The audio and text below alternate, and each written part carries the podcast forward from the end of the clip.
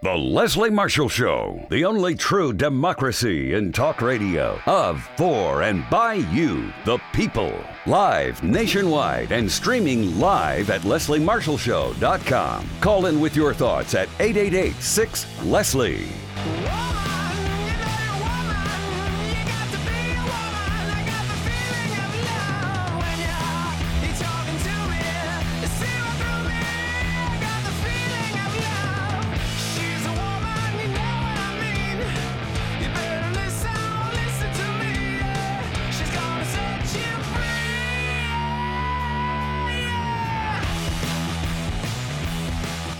You free. How you doing? Happy Friday. Thank God it is uh, Friday. Um, I am in a stressful position today. My children find out where they go to high school in September, if you can imagine. Uh, it's been uh, a nail biter. And um, I'm not a big prayer person, but I was on my knees praying last night, let me tell you. Anyway, happy Friday. Good to have you with us here on the only true democracy and talk. Thank you for listening to us on radio, on stream, on podcast, and watching us on Twitter's Periscope, Facebook Live, LinkedIn Live, and and uh, did I miss one? YouTube Live. Uh, this uh, show is very exciting today. We have back with us Scott Paul, president of the Alliance for American Manufacturing. Now, the AAM is a partnership established by some of America's leading manufacturers and the United Steelworkers Union. And for well over a decade, Scott and the AAM have worked to make American manufacturing a top of mind issue for voters. Hello, infrastructure bill, and our national leaders through effective advocacy, innovative research, and a savvy PR strategy. Please check out their website, AmericanManufacturing.org. Oh, that's attractive. Isn't that good? That's what live is all about. Bless Excuse you. me. Thank you. Uh, the website is AmericanManufacturing.org. On Twitter, at Keep It Made in USA, which the president wants and which we really should do. We're finding out dependency on things from other countries not working out so well. And uh, follow Scott at Scott Paul, AAM. Scott, more than a pleasure to have you with us uh, on this Friday. There's so much to talk about, and I'm very excited to talk about it with you. Thanks for joining us and coming back. Leslie, thanks for having me on. Fingers crossed for you. Know how stressful that is. I guess the the only uh, silver lining is that it's good prep for college admissions four years. Yeah, you know, somebody told me though yesterday. Uh, somebody told me it, actually it was um, like a doctor uh, of mine that their kids are grown now, but they went to these same schools and through this process, and her daughter actually went to the school my daughter wants to go to, and um, she said college was easier because there were more of them, and with college you get accepted at a number of them. These schools kind of talk to each other. It'll be like, well, you take Mm. Scott, I'll take Leslie. So you usually you might end up with one or two, but it's more like you get in one and get waitlisted at the other. Everybody gets into their like their their dud choice, but yeah, I should say their last choice, you know. But um, yeah, that's the situation. I know you know what, what I feel you were sharing with Oh, me yeah. about. You know, I'm glad your son got in where he wanted. Um, let, let's talk about your great piece, your opinion piece, uh, entitled Biden's Policies Are Creating a Legitimate Manufacturing uh, Return. Um, when the president had a State of the Union address, which must have gone over well because his approval ratings increased, and I feel he kind of reset. Look, I know what people out there tell you I'm about, my party's about, this administration and our goals are about, but here's what it is. And I think when people heard that, uh, they were just like, yeah, I like that. Yeah, that's what I'm interested in, what I'm about. And not just Democrats, we saw independents as well. Um, politics aside, because I know the AAM is nonpartisan, um, but something the AAM obviously cares a lot about is uh, manufacturing, manufacturing returning, which all comes under the umbrella of the economy, right? And the economy is the most important issue to voters, whether it be you know, infra- uh, inflation, excuse me, prices at the pump, jobs, and this all you know comes under the same heading of manufacturing within that umbrella. Uh, the president talked about in the economic agenda his commitment to American manufacturing. Was it just lip service, and is it something that not just you needed to hear and were relieved to hear, um, but that started showing a pathway toward what he was talking about and toward that commitment? Sure, Leslie. Um, well, you know, Biden put uh, jobs, uh, made in America, manufacturing, uh, front and center. Um, after obviously he dealt with the crisis in Ukraine, which is incredibly important, and Russia's invasion uh, thereof. Uh, and I would say that you know there are lots of presidents who do talk about this. I mean, our last president talked about it a lot. Uh, Barack Obama talked about Made in America. I remember it was the centerpiece of his 2012 State of the Union address. Um, I don't expect Americans to remember that because most people forget the State of the Union address the day after it's given. But, but those of us in public policy t- tend to remember these things. But I would say the thing that sets Biden's uh, both record, policies, speech apart is that he does have some things to show for it already. Um, he pointed out, and he's right about this, that last year we added more manufacturing jobs than we have for any year in the last 30 years, which is incredible uh, to, to, think about. I mean, I th- there were a lot of things that I'm sure people thought Joe Biden would do. You know, he kind of has that blue collar street cred. I don't think creating 360 some thousand manufacturing jobs was probably one of them. I, am not sure I thought that that was possible, uh, but but here we are, and this didn't happen by accident. I mean, some of this is obviously the economy is opening back up. We continue to grow.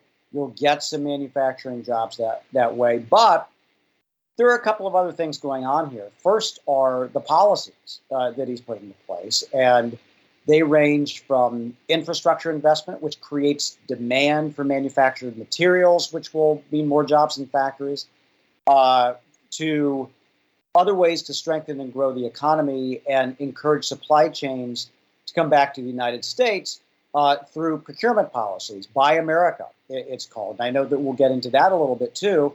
But that, that attracts investment that might have gone to another country into the United States because if they want to serve the federal procurement market, which is very big, it's like $500 billion, they got to make it here. Uh, and so they got to locate their factory here. And, and some companies have done that because Biden's made that uh, an issue.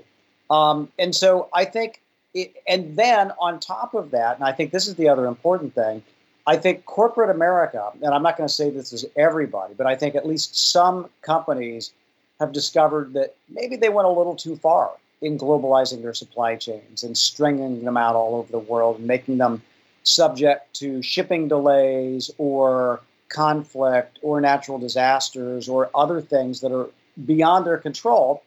And if they want to continue to serve the American consumer market, maybe they should make them in the United States. And I think some companies, not, not everybody yet, but I think some companies have discovered that. So there you go. You know, I, I remember, and you probably do too, lots of smart people said like a decade ago, well, factories are never coming back. We're never going to see big factories come back to the United States. And we saw a bunch of big factory announcements that have been made over the past 12 months about factories that are indeed coming to the United States of America. Uh, and each one of these factories is going to employ more than a thousand people. So uh, there, there is something going on here. Um, you know, life is different inside the Beltway than outside the Beltway, right? Um, oh, yeah. Um, but what you talked about um, last year, the stock market had a 27% increase. We've had more jobs under this president and this administration created for decades. And the United States is leading the world in uh, economic rebound from this pandemic.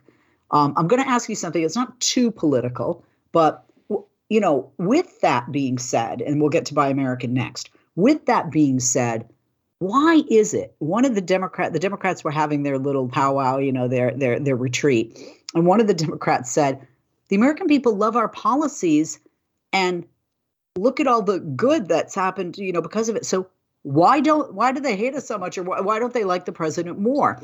And i was just wondering because you talk with these workers you know what i mean? You talk with you know these voters yeah. across the board.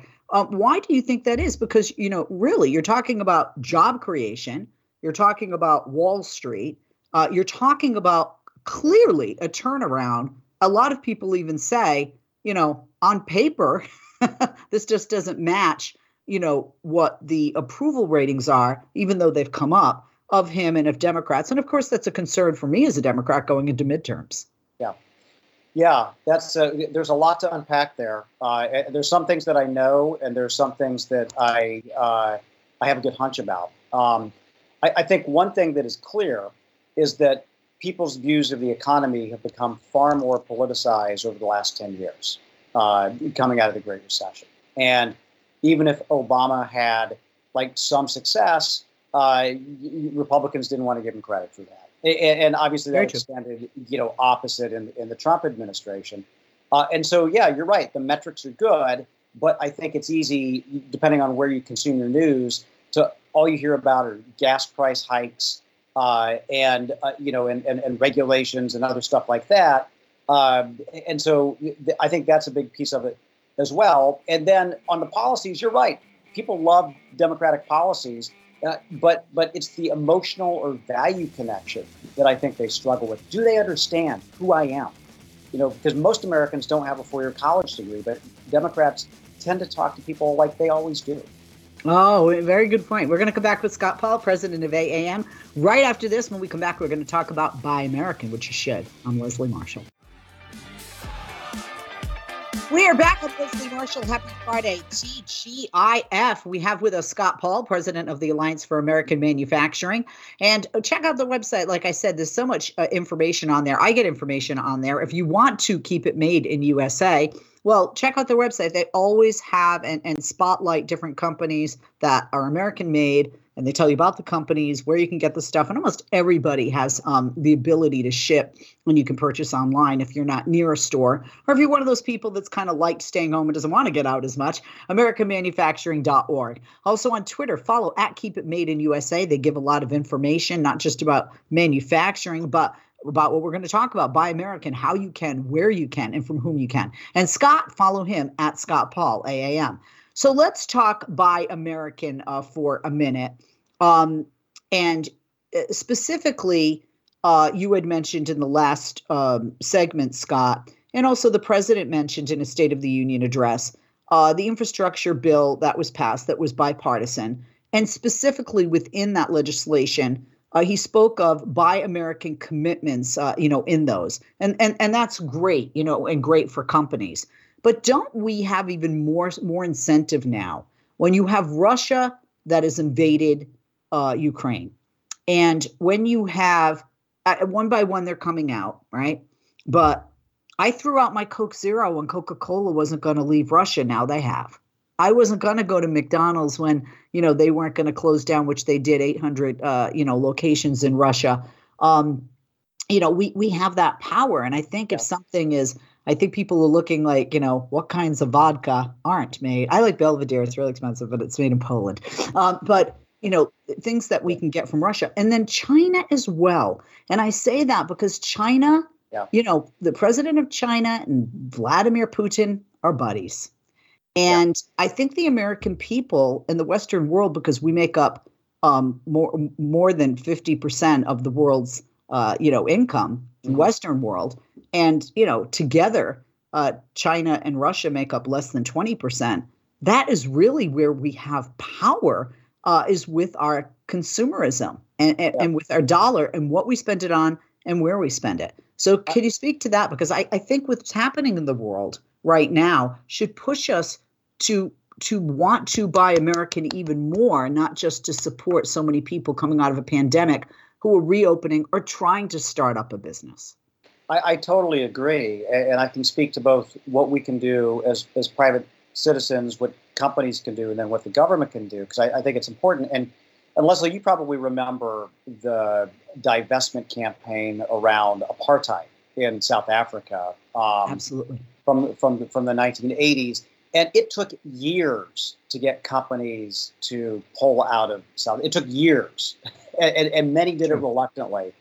And the power of the digital economy and consumer voices and social media. Th- this is one case where it worked for good, and some companies were a few days behind where they should have, but it was days. It wasn't years. It was days where, where, where they pulled out of Russia. China's a different story. There, there's there's many that are still entrenched in China that, that have no desire, I, I, think, to get out, and it would take them a longer time to, to unwind, in part because they have so much production based there.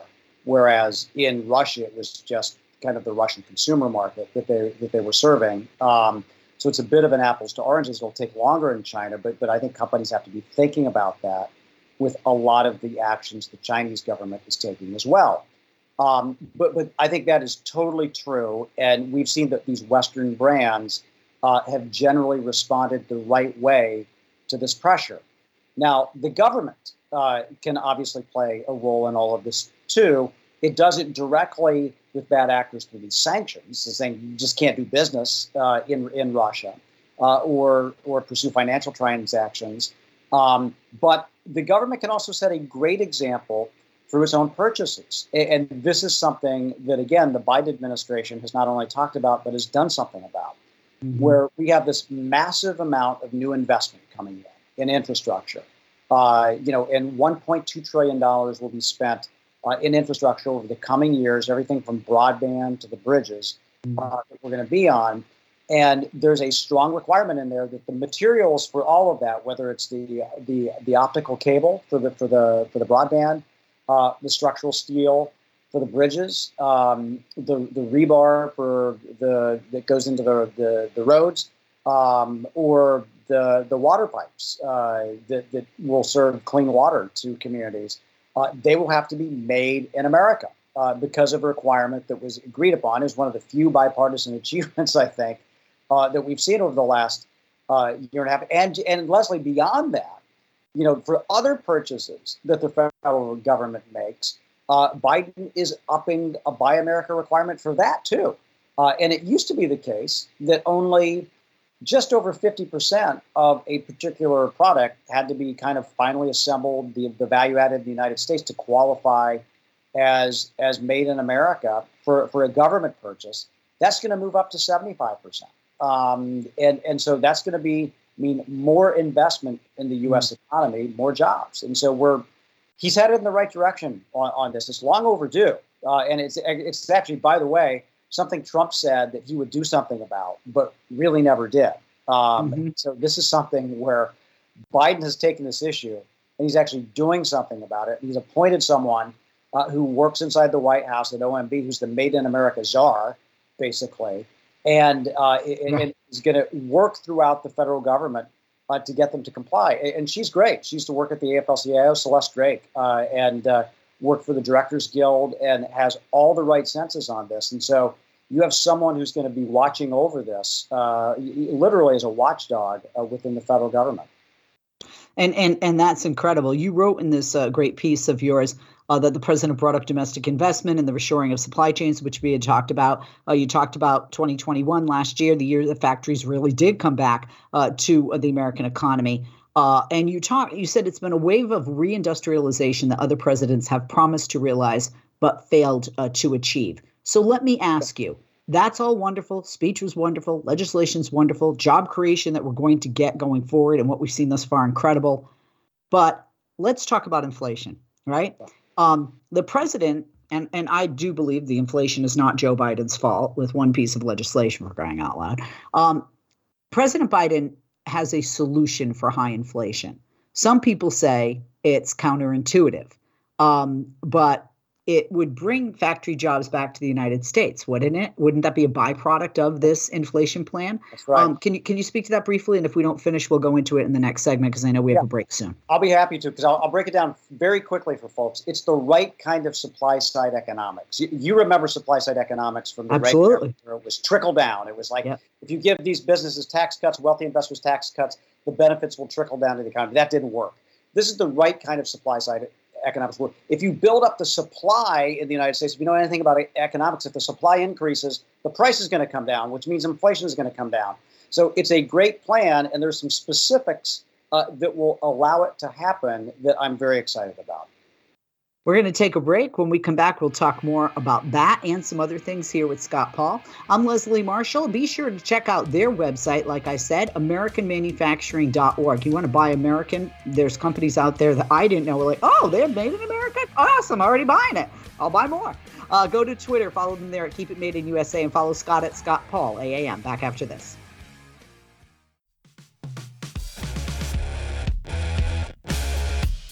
We are back. I'm Leslie Marshall. Our guest is Scott Paul, president of the Alliance for American Manufacturing.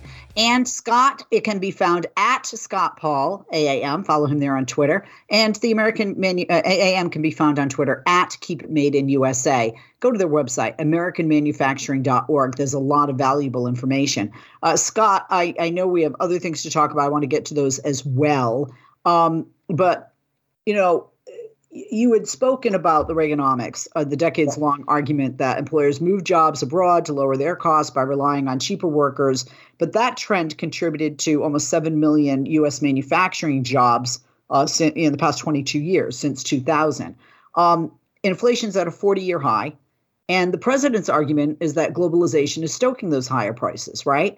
So um, he talks about two courses on inflation either pull back on support and cause wages and growth to cool, or it can get rid of the pressure points that can lead to inflation when emergencies and uncertainties occur uh, by having more goods manufactured uh, here in the United States. And I think we know that's essential after the recent disruptions in COVID-19, the you know the pandemic, shortages of basic goods, semiconductors, destructive storms, wildfires, and now we have the Russian invasion of Ukraine uh, that has sent um, oil uh, you know, soaring. The president said, "quote Making it in America is one of the ways we can address our cost and supply chain uh, challenges. Um, you don't have a crystal ball, but I, I wanted you to speak to this. And we're, you know, maybe all of this bad will turn out to be good for manufacturing and increasing our our position in the world as manufacturers, leading in, in manufacturing, perhaps once again, or getting closer to China uh, with, with that. And, um, you know, uh, truly having Americans uh, purchasing goods and more goods that are made here, which, you know, would obviously create many more jobs. Yeah. Yeah. It is a. I, I tell you what, it is sometimes hard to, uh, to, to bite my tongue. Um, what I want to say, we told you so. Uh, for, right. for, a long time about, right. about this offshoring and, and what could happen with it. Uh, but I think that you're right that if there is a silver lining to come out of all of this, it is a deeper understanding of the costs of globalization, of hyper globalization, right, uh, and, and supply chains that are strung all over the world in search of a low labor cost. Understanding that labor is a small cost of a manufactured good now. That, that a lot of it is about research and development and marketing and patents and shipping uh, and, and, lots of other stuff and markup, uh, and that the, the actual labor cost uh, is, is, is pretty small. Um, and so, if you're going around the world searching for that, uh, you, you, forget all of these other problems that can build up uh, until there's a crisis, and then it hits you in the face. And that's exactly what's happened here with COVID, uh, with some of the challenges with China, and now with the challenges with Russia. And it, you know, some people will say, well, it costs more to manufacture in the United States. And the answer to that sometimes is yes, it does. Sometimes, although you don't have to buy, you know, your sweatshirt every year, you have to buy it every ten years instead. So you're actually saving money. I was going to point that out. If you're if, if you're buying one uh, instead of ten, you're it, people don't realize you are spending more when you're getting that slashed price because because you're getting a poorer quality uh, you know, a, a, lesser made product. Yeah, yeah, that, that, that's right. And, and, the more you can control your own production, your own inventory, your own quality, you will be able to keep your costs down that way, and and to be able to respond to consumer demand. It's a lot easier to do it in the United States than to try to call up a subcontractor in China or India and, and anticipate what demand's going to be in a couple of weeks and what shipping's going to be, and trying to make it all work. Uh, I, I, think that, that too many people have discovered uh, th- that is extraordinarily complex, and they can make good money uh, when everything is running perfectly. However, I don't think that we can assume that everything is going to be mm-hmm. running perfectly for a long, long time to come. And so, just like there was this herd mentality that sent jobs out of this country starting a couple of decades ago, where company after company just went in search of looking for the lowest labor cost, the labor they could exploit in Indonesia or China or Mexico or wherever it was, in the environment that they could exploit as well, and that they were enabled by our tax policies, our trade policies that lowered tariffs as well.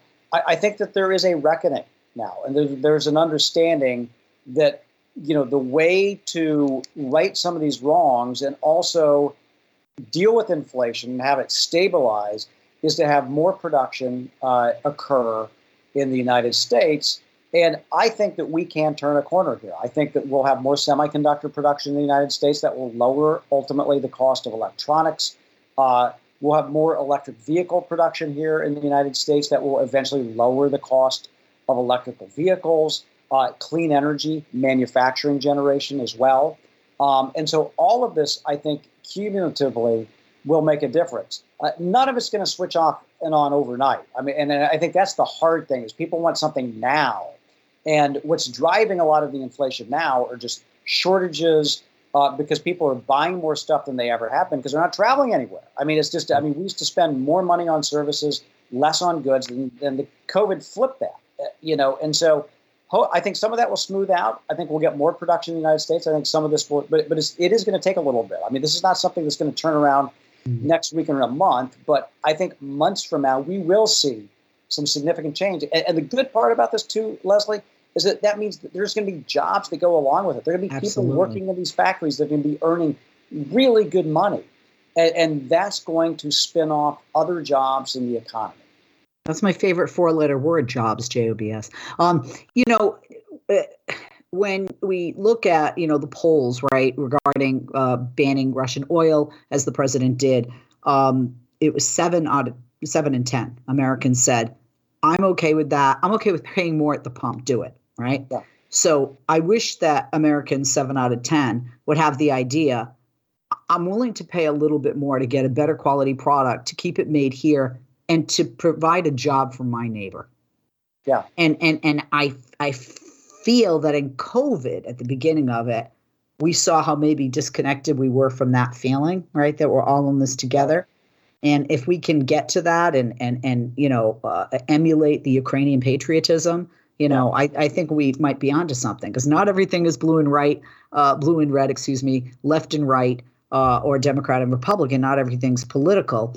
And I, I, think supporting, you know, people say, you know, don't go to the big chains, support those mom and pop businesses. Yeah. Well, a lot of those mom and pop businesses lost their business during the pandemic, and a lot of those mom and pop businesses lose, um, you know, those people lose their jobs when these big factories have gone overseas year after year. So I, I think it's essential that we um, are more educated consumers. You know, that that we know what we're what, what we're getting, where it was made and that we have some kind of stream of consciousness about what we're buying. You know, certainly we have our things that are favorite, you know, maybe right. not good for you, you know, hello Coke Zero, but you know, um, at, you know, at, at, at, the same time, yeah. you know, because we do have that choice and we're very privileged to have, have that choice. Yes, it's expensive to live right now. Things are kind of tough. Um, but I, I, think we need to think of that and to see that. I want to move on uh, to this. The president announced a tougher new rule for federal Buy America procurement um, he finalized the new Buy American rule for federal pr- procurement. For people that don't understand or that you know aren't you know reading all of this stuff, can you explain to folks what federal procurement is and uh, what this new Buy American uh, rule for federal procurement is, and what that means to we the consumers and and and to jobs and manufacturing?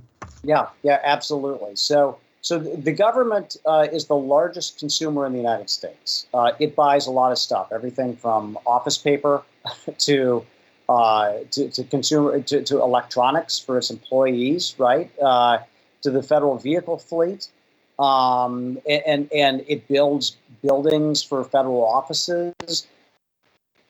Uh, and, and, so it, it is a business, really, and and so there again, there's been a requirement in the law since the, you know since the mid 1930s that the government had to give a preference to American-made goods when it was purchasing goods for itself.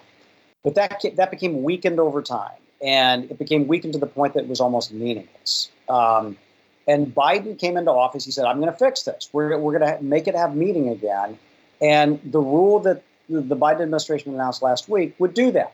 Uh, it would mean that uh, Buy American means 75% of a good has to be made in America, as opposed to it was just over half, uh, which will increase the amount of uh, Amer- American-made content in government products uh, that, that, are being purchased by the federal government. Um, there'd be more scrutiny over uh, agencies that want to, you know, waive this requirement and buy something from China, uh, for instance. Uh, and uh, you know, and so I think all of that is going to be helpful because you just you know you just said that consumers you know it's it, I mean, we can do something about it. I think the government can set a great example too for us by saying you know if if we can buy American, you guys can find a way too. Uh, and so the other thing that, that that Biden has done is is create a website that would have all both the federal procurement opportunities so that firms know that they can source to the federal government. Hold that thought because that's really important, and I don't think people, you know, know all of the details, and that's a detail. Um, now that you say it, I remember I really like a lot. We'll talk more about that. We're going to take a quick break. We'll be back. Talk more about buying American and the rules regarding federal procurement.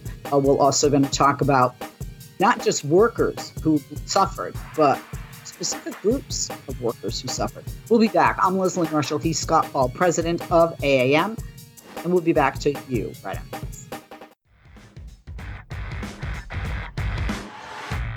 We are back. I'm Leslie Marshall. Happy Friday, TGIF. How you doing? We are with Scott Paul, president of the Alliance for American Manufacturing. Their website for more information and where you can buy American, which is one of the things we're talking about in the show today. AmericanManufacturing.org and on Twitter, follow them at Keep It Made in USA, them being the AAM. And Scott, follow him at Scott Paul AAM. Scott, thank you for holding. Welcome back. Um, we were just talking about, and, and you specifically were breaking down uh, the tougher new rules for the federal Buy America procurement. And before the break, you were talking about a website. So this actually makes it even easier to apply by the new rule, to, to yeah. stay within the lines and to follow the new rules, right? Yeah, it does, uh, it, which is great. It's it's a, I mean, people, you know, where do people get their information from these days? It's the internet, right? And so, uh, before federal procurement had been really hard to navigate uh, unless you knew exactly where you were looking. So, but but the Biden administration essentially set up a hub. It's called MadeInAmerica.gov, MadeInAmerica.gov, and anybody who wants to sell to the federal government can go there uh, to see how to do it, uh, and also to see the waivers that the federal agencies have requested because they say they can't find this or that made in America. And an enterprising person can look at that and say, well, I can make this. And so, you know, and, and, and can potentially. So that can certainly help small business owners. It can, it, it can help entrepreneurship and again, more jobs. Right. Yeah. I mean, imagine. I mean, you know what, what the web has done for to expand opportunities for small shops. It's also created behemoths like Amazon and what have you. So I'm not going to pretend that it's all been perfect, but it's also expanded market opportunities for for small enterprises that otherwise wouldn't have access to them. And so I'm excited about the potential. We have a lot more to do, uh, but but this is a good first step in in at least getting the government to have Buy America really mean Buy America, uh, and, and, perhaps more of us uh, can follow that example as well.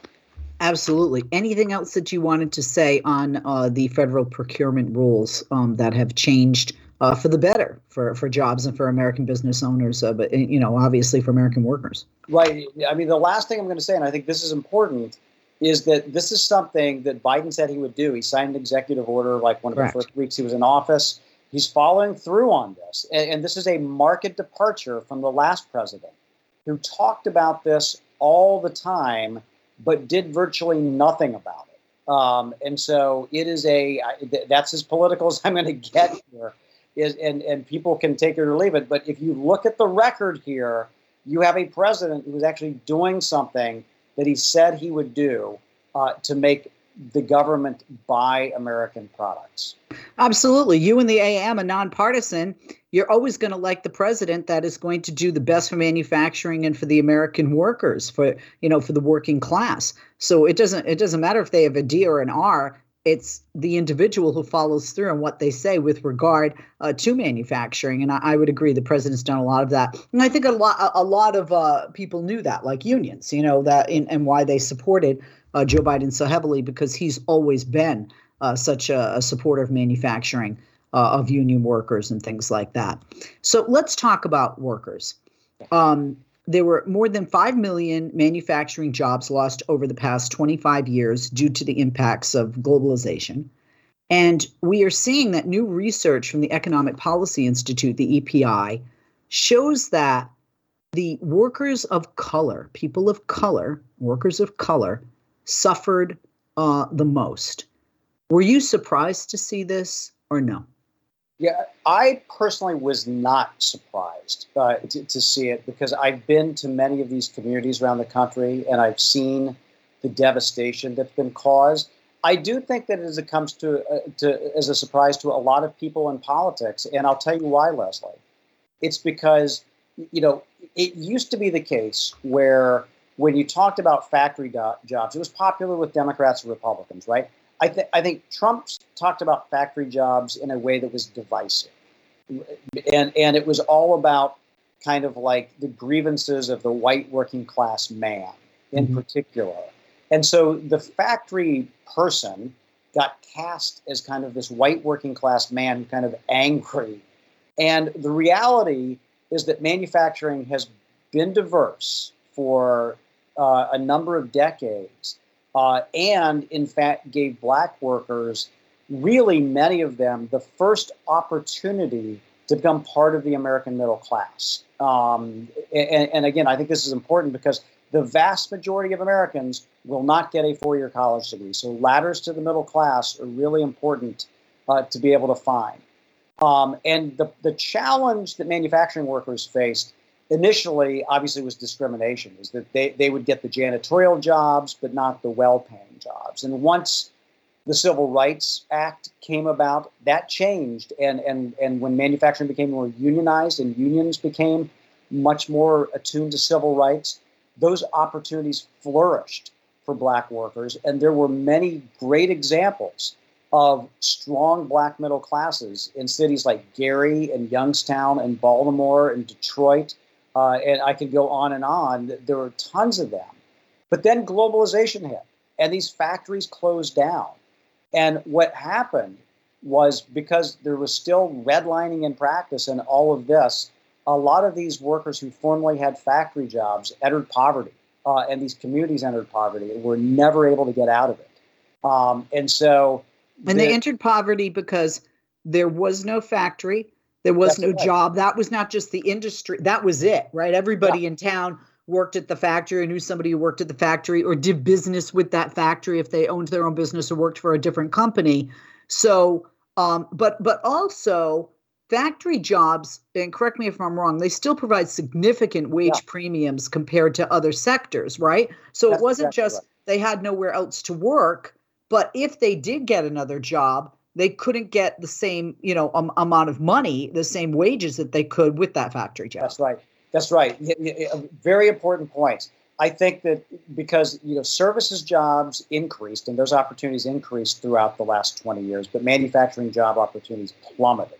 And black workers lost i think something like 750000 manufacturing jobs uh, almost out of that and so and that that impacted and again entire communities because that affects families and it has these spillover effects as well what ended up happening if a, if a worker who lost his his or her manufacturing job got another job at all it likely had far fewer benefits and it probably paid 20 to 30 percent less uh, and so if you think about that that means yeah yeah think about that you're getting 20 yeah. to 30 percent less you're now having to pay for your health insurance That's maybe right. a life insurance policy um, you know, you have kids. Um, you know, you're yeah. not going to get paid if you had take a day off of work to take them right. to the doctors. I, I mean, whatever. That that's significant. Yeah, instead of owning a house, you might be struggling to make rent payments. Instead of owning a car, you might be subject to the availability of public transit, uh, which, which, is spotty uh, in some of these underserved communities. Um, and it is a, and then you have less disposable income to spend in the rest of the community, and that makes it harder to support a small business ecosystem in the community as well. And so it has massive impacts. And so I think one of the reasons why this import, this report is important is that it shows pro manufacturing policies, pro worker policies have have a good impact, not only maybe for white males uh, who were in manufacturing, uh, also for uh, black workers who were disproportionately impacted by all of this. And so Biden is on the right track. Uh, just a great example of that. He had a steelworker uh, as a as his guest at, uh, as one of his guests yes, at the, yes, State Union, yes. JoJo Burgess, uh, who I spoke to, who uh, was was up with the first lady. And, and, and he can say the same thing. Like his dad worked in a steel mill. He found a great opportunity coming out of the military, uh, and, and his son is in manufacturing, and they're able to have these family supporting jobs. Uh, but but those jobs, as JoJo will say, are far too scarce uh, in these communities. So more manufacturing means more of these opportunities, particularly in some of these really really disadvantaged communities that have faced structural inequities for decades in America. Yeah, I mean the report, although you know you see, uh, you know the the terrible reality of how uh, workers of color are disproportionately affected. Um, it also offers plenty of reasons to uh, be hopeful. Right? Less than a minute left. Your last words. Yeah, I think I think that's the important thing is that if you have a strategy, if you have, and the Biden-Harris administration calls it a 21st century industrial strategy. If you have a strategy to increase these jobs and you're doing other things to make the quality of life better for workers all over the United States, including the right to organize, uh, better communities to live in, and, and good benefits. And, and it, it will make a tangible difference. Uh, and so, you know, we'll not return to the manufacturing economy of the 50s and 60s, and we don't want that, but we can build a new one uh, that is more inclusive uh, and that has more opportunities, particularly, I think, for black workers who, again, felt the brunt of the deindustrialization that we've seen over the last couple of decades. There's a lot we can do uh, to make a difference moving forward. What a lot of stuff we got in. I learned a lot today. Scott, thank you for being with us. Scott Paul, president of the AAM. Uh, go to the website, AmericanManufacturing.org. On Twitter, follow them there at Keep It Made in USA. Follow Scott on Twitter at Scott Paul AAM. I'm Leslie Marshall. Have a wonderful weekend. Be safe and uh, I hope your weather gets as good as it is out my window. Have a good one. Happy Friday. You too.